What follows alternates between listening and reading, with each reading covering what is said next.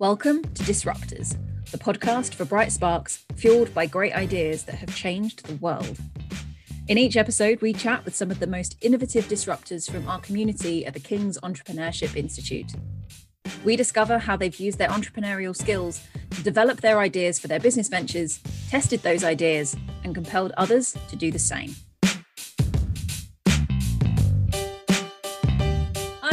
Welcome to another episode of Disruptors. My name is Rachel Stocky. I am head of entrepreneurial skills at the Entrepreneurship Institute, which is the dedicated hub of ideas and innovation at King's. And today, for episode two, I am here with Theo Ohene, who is our growth expert in residence and founder and CEO of Skyamo.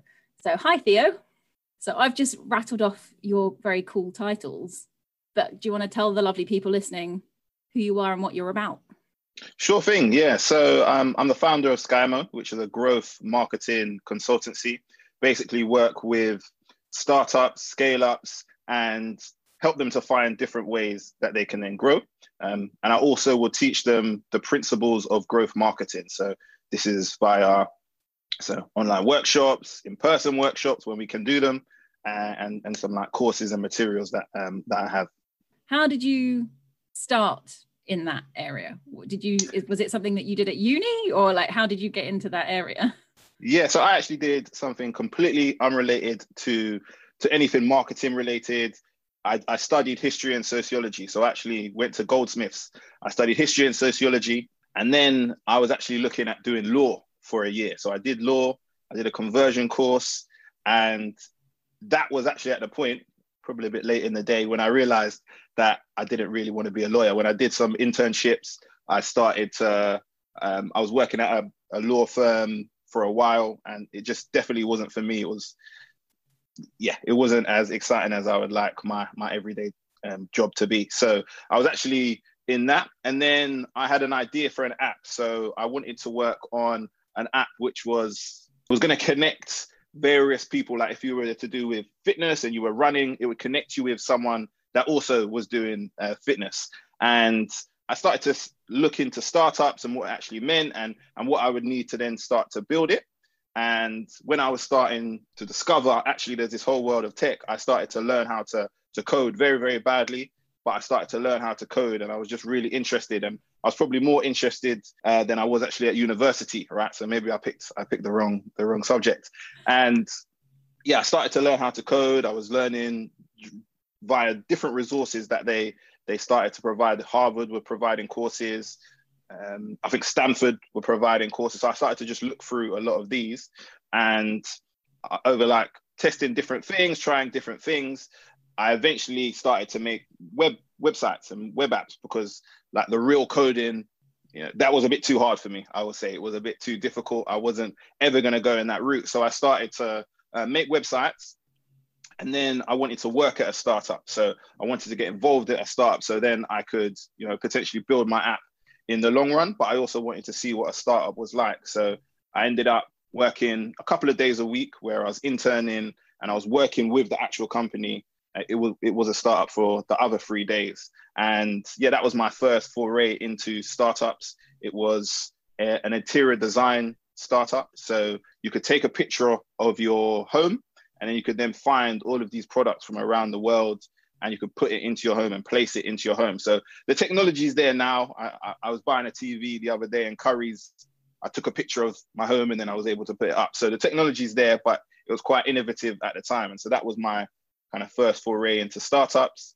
And then I ended up working with a, a number of other startups before I then founded my own um, my own company.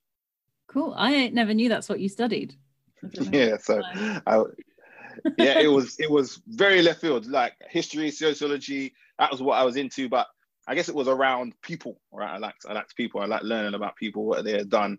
And so when I was actually getting into entrepreneurship, really what what was interesting to me was the journeys of people who had come before. So I would read autobiographies or biographies of people, and that was quite. Um, that was if, if there's anything related, it was that that was related, you know.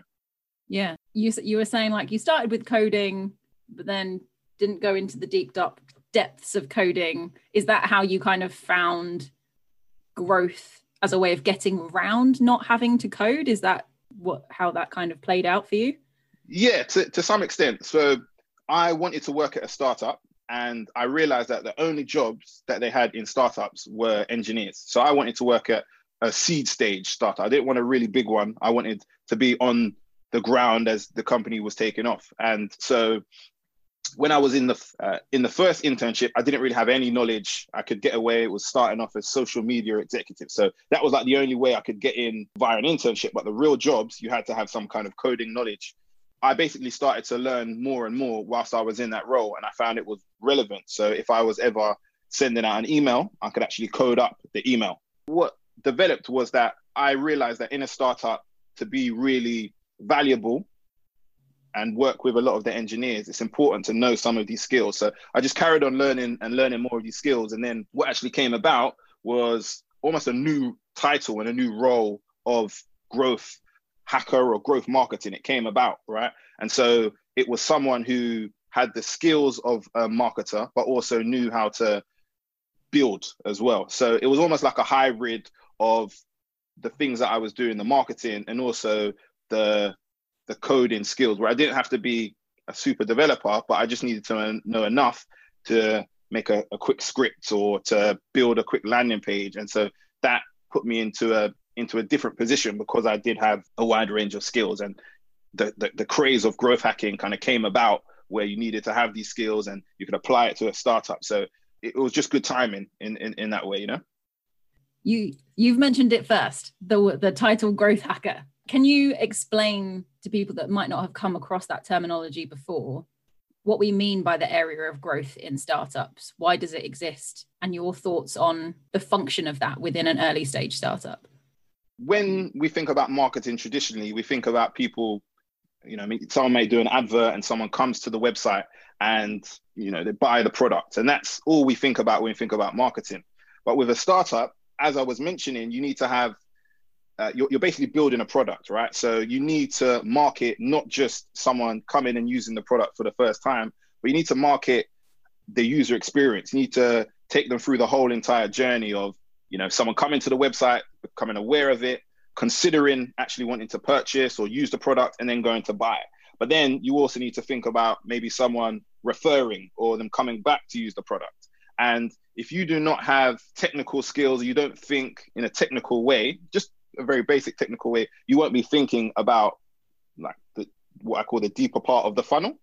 And so growth hacking and growth marketing can be applied to startups where startups need to grow very, very quickly. They need people that understand the full funnel and not just people who can get someone to the website. And what it meant was that because it was like hacking and you had to have some kind of technical skills, it got this cool title of hacker, right? And because they were trying to be like the developers who were the cool people who could actually hack, right? So it was a bit of a buzzword, right? In a sense that when we do think about growth, we're not just thinking about, you know, a quick hack. We are actually thinking about longer term sustainable growth. In in your search for sustainable growth and the systems that you may have, you may come about finding an opportunity. And that, in a sense, is a hack. So you may find a way to get someone to refer lots and lots of their friends. And that may be considered to be a hack, but you kind of came about it through a systematic way.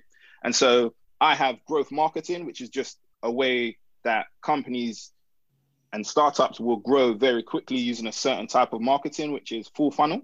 Then you have traditional marketing, which is just, you know, someone coming to the website. And then what you have is maybe growth hacking, which is using technical skills to help a company grow really fast, but it's only on maybe a small isolated, not incident, but a small area, right? So it's not the full the full company. It's not the the full system of growth. So I hope that I've explained that properly. But growth hacking is hacking a small part of the system, whereas actually growth marketing, I would say, is hacking the whole system. You know, and and that's what you need at a startup. You need to be able to hack the whole entire system um, and just do good marketing. Gotcha. So, where does this start? Because I, I find with a lot of startups that we work with, they don't think that marketing is a priority from day one because they're thinking, I've got to build a product, I've got to do this, I've got to do that. And marketing is like a, a nice to have budget that's kind of separate. We, you know, social media is free, so we can kind of wing that and it will be fine. Where do the principles of growth marketing start for someone who has an idea but hasn't done anything yet? Sure. So I think the principle of growth um, marketing is around the mindset. So the mindset being is that when you think about your product, you want to think about a, a great experience for your user or your customer. And so you should be thinking as a you know the founder or a marketer is that I want to create a good experience at every single stage of the the funnel, right? So when they first come in, I want to give them a good experience. When they use the product for the first time, that needs to be a really good experience. In order for them to come back, they need to have had a good experience. Um, and for them to refer a friend, they need to have a good experience. So you need to be thinking about the, the the the entire journey, right? And if you think about the entire journey, then you've got the right mindset, and you've got to think at each point, where can I improve this journey? So you break down that system. So that's the mindset, and it's also a mindset of experimentation. So you need to be thinking that everything is a test, right? You need to be able to try things to see what works and what doesn't work. And so if you get into the mindset of constantly testing, looking at the data to understand whether something has gone in the right direction or the wrong direction, then that will put you in really good stead, right? Because you're thinking in the right way, you're um, testing things, you're seeing what works, and then you're improving based on the data that comes back. So for anyone that's starting out, what I would say is is to to take the experimentation mindset from day one, which is I'm going to try this, I'm going to see how it works. I'm not fixed to anything, and I'm going to take a bit of a systematic approach to doing it so that I know that I tried this, that didn't work, but I tried a variation of that and it did actually work. So um, you have to just keep testing, keep trying things, and that's how you can really find growth, right? So you have to take on the mindset and then you'll be able to apply it to your to your business and that should be for everyone in the team they should be thinking about how to grow and how to keep uh, improving things within the product or the company yeah i totally get that. I think we spend a lot of our time telling people that come to us with an idea that one they shouldn't have to spend pretty much any money at the at least at the very start for quite a long time and to to not be too quick in trying to build something that's like super flashy. Um how do you go about applying those principles of experimentation? So someone somebody's got an idea but they've done absolutely nothing yet. They've not even spoken to anyone about it. What are the first practical steps that you would encourage them to take? Okay sure. So what i would do is i would like write down all of the assumptions that they have. So i would just say what are the assumptions that I have about who my audience is going to be, how much my product is going to cost, why people are going to like it. And I'll just write down all of those assumptions. And then what I would do is I would just try to speak to some people to, to whether prove or disprove whether my assumptions were true, right? And I would rank the assumptions based on importance. So I'd say, okay, if my target audience is women, let's say, that's the assumption I have. So it means that I'm going to rank that as number one because it may mean that the messaging is completely different or the product is completely different. So I'm then going to go and speak to some people in that audience to be able to understand what they what they have done before, right? What they will uh, what they've done before, what their experiences are. And I always cite this book. It's the Mum Test, and so it asks you how to ask the right type of questions, right? So you rather than asking hypothetical questions about whether you may like this product, you ask questions about what they may have done previously related to this product. So, how much time did you spend doing this, or how much did you pay doing that? Um, how frustrating is this, right? And that would be related to, let's say, my idea. And then I'll just go and try and get feedback. So, the first thing I would do is just speak to as many people as I can. And I don't even have to talk to them about what my solution is or my idea is. I just have to, you know, speak to them, understand what they're doing, and then I can then prove or disprove any assumptions that I've got at the beginning. So that's the first thing I always do if I'm working on a new venture or a new idea to rank the assumption, write down the assumptions, rank them, and then speak to the people related to those assumptions. I think we've got a lot of people at that stage with Idea Factory, and I know you help us out on Idea Factory and help our people to understand how they go about validating their ideas and how to prove and disprove their assumptions. We always get people coming in in as solo founders saying, do I need to concentrate on building a team first? And I'm interested in your thoughts on teams because you've worked with a lot of startups and we there's lots of evidence that kind of shows teams team is the number one thing that will break a startup. If the team's not right, they won't get investment or they'll have arguments or whatever it might be. Where do you think the connection between having the right idea, having the right team, having the right strategy plays together? Do you think one's more important than the other? I think that having a team is vital for the sense that you cannot do everything. And I may even contradict myself in what I'm going to say here, but like you can't do everything, right? So you need to be able to have people who, um, you know, match with your capabilities, right? But that's at a stage when you really know what it is that you're looking to do, right? So when you actually can say, I know what it is I need, so I'm going to go and get that person so they can complement my skills, that's when you need a team. But before then, you need to just be a person of action and you just need to go out and do it. And I always just veer towards action because that's where you get your learnings. So if I've got all of these assumptions around my business and who I even need in my team, then I need to go out and prove those because when I then need to pitch my idea to someone to get involved in my team, I need to come with you know concrete evidence or um, data or just something that prove that that's going to make them not work on their idea to work on my idea. So when you're first starting out and you've got an idea, it's just about going and doing, right? Speak to people, uh, learn what it is they're they're thinking, and then if you need to start building yourself, you build yourself, right, on a very basic way. So you don't spend too much time building. You will speak to people, but you may create what we call like a, a basic version and just try and get that out into the world. Now, you don't necessarily need to be able to code to be able to create the basic version. So, kind of going back to my background, um, when I first started out, I didn't have much experience. So, I did learn about some of these no code tools or some of the ways which you can build something without necessarily being an engineer. So, my advice to anyone is to start try and get a, a minimum version out or a basic version out using some of the tools that are around. It doesn't have to be the final version. It can, on many cases, just be a spreadsheet. And you can then start to connect with people and start to connect the dots. And once you then are in a good place, you've got people that want to use your product, or you've got some reason to think that your idea is good, you've had some validation, and you say, all right, well, I need an engineer to build me this part of my product. I've been able to do 70% myself or 60% myself. That's when you need to go and get a team, or that's when you need to go out and get more people to then complement your skills. But before then, you're asking someone to stop what they are doing to try and get involved in what you're doing. And they're less likely to do that unless you've got some kind of evidence or something to show them that your idea is better than theirs, you know? And most people, unfortunately, aren't people of action. So everyone's got an idea. Lots of people have got an idea, which is great. But the things that really separates the people that who've just got ideas and the people that are running successful businesses are the people with successful businesses took the action. They had the uh, they were brave enough to go out and actually start to make things happen and not worry about some of the the less important things. So I would suggest to anyone to just get started wherever you are to get started, find the tool that's going to work best for you and just to try and make it happen. And then you'll be in a much better position to recruit and get a team because you know exactly what it is that you need for your team to be great.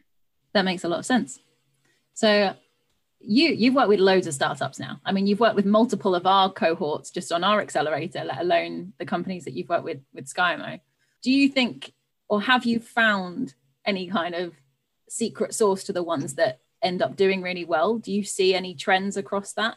I would say that I do, and the ones that do perform the best, I would say, are the ones that are customer centric.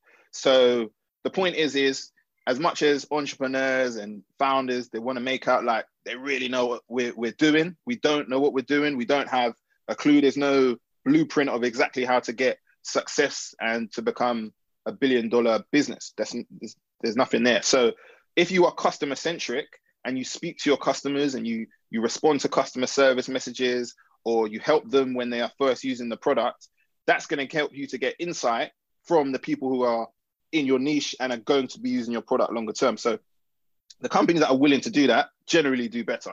The companies that are willing to um, confront data are also willing to do that. And I don't mean that you need to have lots and lots of data and spreadsheets everywhere and graphs all over the place. No, you just need to have a grasp on what is it I need to do. So if I have, you know, I'm selling a product and my goal is to make sales, how many sales did I make this week, right? And why did I do better this week than last week, right? What was the the what did I do to get me sales this week versus last week, right? And so you need to look at that and then think, okay, well, I tried this. So you need to be diligent around what you are doing and the data, right, to help it go in the right direction. So those are really in, important things. Yeah, being customer centric, confronting your data, and being willing to try different things. So taking on the experimental mindset, right, because it is really hard to go from you know being a really small startup with just a couple of people in a in a room let's say or over zoom wherever you may be to then go and be a bigger company than say you know Nike or Coca-Cola, right? And that's really what you're trying to do when you're a startup. You're trying to go from being a really small company to competing with a Facebook. Oh, a Facebook is an example, but competing with a big company, right? And so you need to uh, you need to be able to try the different things, see if it works, and then if it does work, you do more of it. If it doesn't work, you do you do less of it, but you learn. So the people that are willing to learn the most, they're the ones that are speaking to their customers, looking at the data, and they're trying things. And it's all about rapid learning, really. If you take that on, then I think that you'll be in uh, a better position to then get success. So yeah, those are some of the main things I see with the companies that really push their self further. I think what you were saying about being customer centric, like I've heard you uh, talk in a lot of workshops around the importance of empathy and empathy being at the heart of when you're trying to figure out whether you whether you're onto something or not that starting by putting yourself in your customer's shoes will not do you any harm. Let's say that and it will do you a whole world of good. And i think that comes from kind of design thinking but what how how would you explain the role of empathy at the very early stage for somebody that's got an idea Okay, great. Well, what I would say is that there's a lot of founders who don't display empathy because what we we look at is someone like Steve Jobs, whilst he was a really great entrepreneur, in some ways he didn't really lack empathy, especially how he treated his staff, right? That's what you hear that the stories about him not treating his staff with empathy. What what what happened with a lot of founders is that founders saw that Steve Jobs would say to people, we don't ask people what they want, we um, create what people want, right? So a lot of founders took that on and said, I don't need to move with empathy. I can just create for people and they'll just want what it is I want. And that's actually a flawed way of doing things. You need to be able to know what it is people want to be able to create something that they need. The point is, is products are made around problems and you're solving a problem for someone and it's for a particular narrow set of people. So if you don't empathize with the problem that they are suffering or why they suffer from that problem, why it affects their day, then you're not going to be able to create a great product experience for them or create a great service for them. So it's just really fundamental that you you think about what it is people want to be able to make what it is people want because that's effectively what a great product is. It's just making something that solves a problem and then makes people happy as a result. So if you're not thinking about their emotions or how they are, then you will never be able to get them really happy. Makes a lot of sense. I'm I'm curious about your role as an expert in residence with us at King's and what made you decide to want to work with us. We've got an accelerator that you advise for. You help out on a load of our other programs with people that have literally have ideas but haven't done anything yet. How did that come about and why did you decide to say yes to working with us at King's? Good question. So actually, it came out at um, a fortunate time for me because it was actually when I was first starting out Skyamo. So I was just going to be starting in the next two months, like fully incorporated. I already managed to get a couple of clients, and then um, I w- someone that I was connected with that actually went through King's Twenty. I think in the first year it was a Hackajob, right? So Hackajob went through in the first um, year, and they um, I'm connected with the founder, recommended me, and then it just felt like the right thing to do at the time. Where there's lots of ideas, there's lots of people who are trying to push, trying to um, trying to improve. And it just felt like the right environment for me to be at at that point, right? Um, I want to be around the energy of great ideas, especially at university, where I think you you you're around people who are really hungry, they're dying to do great things. You get to see them all the time, or you know, at least connect with them all the time. So that energy, I almost wish that I had when I was first getting into entrepreneurship, which was I was at university and didn't really have any ideas or wasn't really thinking about entrepreneurship per se.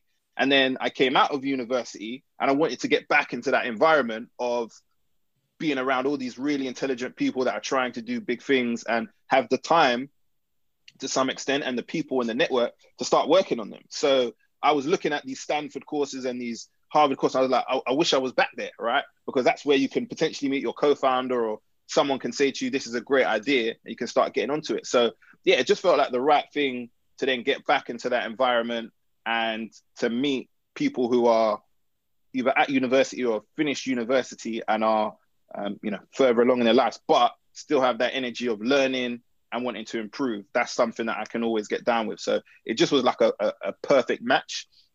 And of course, at a university, my goal was was always to be able to teach people about entrepreneurship or about marketing. And so in an academic institution, people are learning and you know are used to training, they're used to that kind of philosophy. So that worked well for me. It just sat in with my ethics, sat in with what I wanted to do. And it meant that if I work with a lot of founders, I'm helping them to become better marketers or better uh, entrepreneurs or help them to reach their goals. So yeah, it was perfect. Do you see a difference for the founders that get to be part of a cohort or a community compared to the ones that don't have access to something like that? You need to have some kind of community. So yes, right, there is somewhat of a difference, right? You need to be able to have, regardless of if you go for an accelerator or not, you need to have some community to be able to bounce ideas off or to say, I'm doing this. What do you think about that? Right. And so an accelerator allows you to be with people who are in exactly the same stage as you and have got the same kind of outcomes. Right. So I think you end up it, by going through an accelerator, ticking off certain parts of your almost like entrepreneurial journey. So you would say, I've I know what it's like to do marketing or to speak to customers or what sales is or you know um, what customer development. So you go through like um, stages of things which you need to do at some point as a founder. And when you don't necessarily have that network, you're not necessarily part of a, a an accelerator. You still have to go through those steps, but it may not just be given to you. So you may end up going like up and down, up and down, up and down when you could have gone straight through, right? If you're in an accelerator. So the people that are also with you can help you to go straight through. Whereas when you're doing it by yourself, sometimes you have to go up and down. So I would just say with an accelerator, with a community, you've got people that can help you to get to where you want to get to faster. Whereas, um, you know, without necessarily that community or doing it by yourself, you have to figure a lot more things out and that can be a good thing but it can also be a bad thing in some ways because you don't move as as quickly as you would do. But yeah i would say ultimately you need to have community. I think that's one of the things that we try and encourage a lot of the entrepreneurship institute is connection between people. Obviously this year has made it a little bit harder um, but i think we see that all the time with founders having random conversations together that they didn't realize they had things in common and it and it really helps move everybody forward with that. Like you say, it's an energy that's kind of infectious, which I love as well. I have two final questions for you. One is what happened to your app idea? Oh wow. Uh, my app idea, it didn't, it it just didn't like I couldn't I couldn't build it. And actually what I realized was that there was so much more that I wanted to do rather than just work on. And I didn't want to work on a product which wouldn't necessarily get anywhere because I didn't have all the skills, right? And that's where I felt it would have got. It would have been me being a part of something that didn't actually get anywhere because I didn't have the skills and I wasn't as excited about it. I just was, you know, had this idea. Um, so yeah, I wanted to be a part of something that could help me to get more growth, I would say, as a person and in my career than I did just to have um, an app that might have done okay. But then actually what I discovered was that were there were people that were working. I was actually at a conference in Las Vegas and someone had actually built together the idea and um, they were just way further along than me. It was just such a better product than me. They had thought about it way more than me. And I thought, you know what? I made the right decision not doing it because uh, I wasn't as into it. I wouldn't have got to that level. So yeah, it didn't it didn't go anywhere. But I'm actually glad I didn't take it anywhere because it meant that I had to learn all the various things that I needed to learn. And I, I ended up going on a different kind of journey, which I'm I'm way happier about than if I had maybe stayed on working on that. Cool. Well, let we'll let you off. It's, it's cool to know that somebody else is building something similar though, across the other side of the world. Yeah, and they, and they were actually it was like a, a, a Swedish company that was working on it in Las Vegas, and they were doing it really well. And ultimately, whether a, a startup is a success or a failure, um, the main thing is the journey, right? It is the learning that you have got. I've worked with, you know, personally, I've been part of a few companies that have failed, right? But I wouldn't actually have classed them as a failure because of what we may have achieved or the journey that we've gone on to.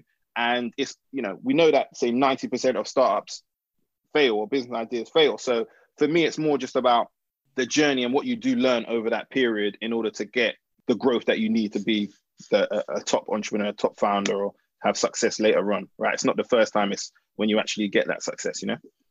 I totally agree. It's one of my favorite quotes, and I can never remember who it's from. I think it was a professional boxer who used to say, I never fail, I either win or I learn something. Exactly, like, exactly. I'm, I'm on that train. My final question for you is we're having this conversation as people are starting to think about the ideas that they're going to submit for our idea factory competition this year so our really early stage business idea competition a lot of those people are in their kind of market research validation assumption testing phase what words of wisdom would you give to those people that are right at the beginning of their journey I would say to them to to go out and to speak to as many people as you need to to get started, right? Because it's more, and that's more important than your your logos, more important than your um, your business cards, all of this stuff, which is nice. I would say, you know, write down the assumptions and literally go and speak to five people, and you could do that today. So if you're working on an idea to do with fitness, let's say, you know, we all know five people that are in fitness. So go and have a conversation with them all right, tell me how many times you go to the gym. Why do you like the gym? Why do you dislike the gym? Well, what kind of exercise are you doing? Ask those kind of questions and then start to get that information back because that information there is that's going to get you to the next level. That's going to help you to know what you need to put into your product. That's going to help you to know what you need to do. And it's simply going to separate you from all of those other uh, people who want to be entrepreneurs, want to be founders who are just building a logo for six months, right? Those kind of people. You don't want to be the person building a logo for six months. You want to be the person that has gone and spoken to 10 or 15 people within your particular area. And five of them came and said, All right, I'll buy your product when it's ready. And so you can even get customers before you even like built your product, right? And for me, that's way more impressive because that feels like you did the lazy way to get all of your customers. You didn't have to build the logo. You didn't have to do all of the stuff that everyone else does to get your early customers. You simply just went and spoke to people. And actually, that's when I first started out my business. I was able to validate it by going and getting a couple of clients before I was fully doing what I was, you know, before I went full time on it, right? That made me think, okay, I didn't even have a business card and I was able to get business for my, uh, for what I was doing. So for me, that's like the best way of doing it. You manage to get customers, manage to get people using your stuff or wanting your stuff without needing it. So yeah, I would just tell people to go out, try and speak to as many people as you can, try and get them uh, excited about what it is you're doing, because that's really going to be the key to success. Customers, people that want it. Yeah, that would be the the advice to just to just get get going.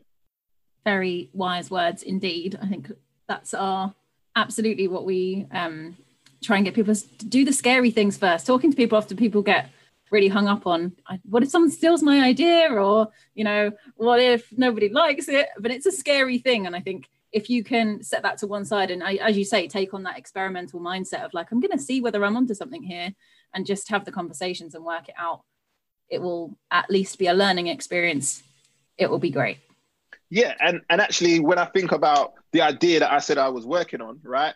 The point being is that i had that idea someone on the other side of the world had the same idea um, but really, the difference between me not having it and you know her having it was she pursued it, right? She went and was a person of action and went out and did it. And for other reasons, I didn't, right? Um, I didn't go out and pursue it. I didn't go and do it, which I'm happy with. But at the same time, I could have, you know, I could have taken it forward. So I always think being a person that's just willing to to make things happen, that's where you're going to get your rewards. So I would say try and just make things happen as soon as possible. Cool. You've heard it, everybody. Take action. so I think that's us for today. So thank you so much, Theo, for giving us your time today and imparting all of your amazing words, because I think it's going to be really important for anyone that's at the early stages of their idea and their journey. So thank you very much. Really appreciated. And uh, we'll speak to you all soon with somebody else from our community that is another disruptor. Thanks a lot. It was a pleasure. Find out more about the Entrepreneurship Institute, visit www.kcl.ac.uk forward slash entrepreneurship.